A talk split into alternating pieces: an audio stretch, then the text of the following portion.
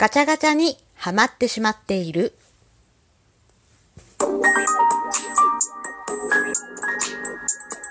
どうも、ひよりです。いかがお過ごしですか？この番組は私ひよりがこれってどうなのって思う日常の些細なことを個人の独断と偏見でゆるくお話しする番組です。はい、今日のお話、えー、ガチャガチャにはまってしまっているというお話です。最近お散歩配信でコンビニ行った時にガチャガチャをよくしています。で、帰ってきて、まあそのガチャガチャを一緒に開封してツイッターにあげるというのをやってました。で、もともとガチャガチャが好きだったせいもあるんだけど、なんかそのね、お散歩配信やってて、まあ最近ずっとガチャガチャやってなかったんで、それきっかけでやりだしたらすっかりハマってしまいました。で、先日、大きなショッピングモールに行った時に、なんかガチャガチャ専門店っていうのがあって、で、そこでやったやつをいくつかツイッターに上げていたんですが、実は今日、仕事で出るついでに、あの、ガチャガチャの専門店に寄ってもらいました。で、今のガチャガチャって、今のガチャガチャっていう言い方が正解かどうかわかんないけど、ガチャガチャってなんかにひゃくえんぐらいからとか、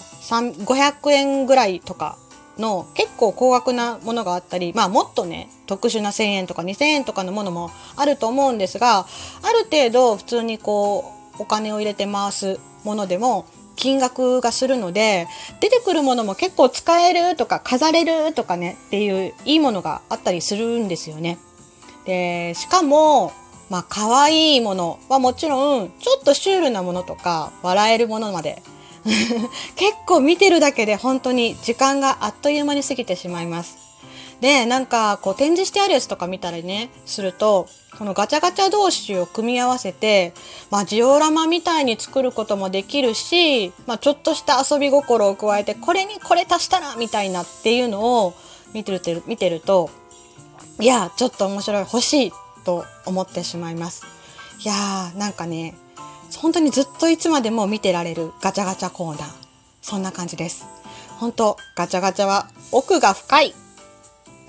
ということでね、今日やったあのガチャガチャの分は、まあ、今日の成果というかっていうものは、もしできたら後でライブでやれたらいいなと思っています。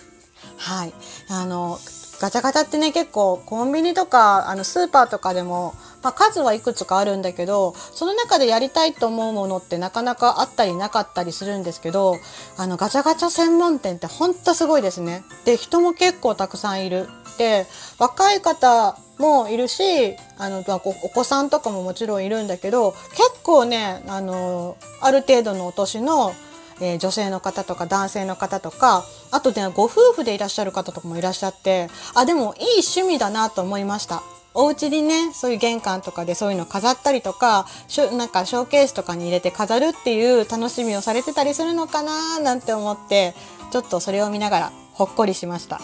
はい。まあそんなこんなですっかり自分の中でガチャガチャブームが再来、再びやってきているという感じなんですが、すっかり浜に、すっかり沼にはまってしまっているひよりでした。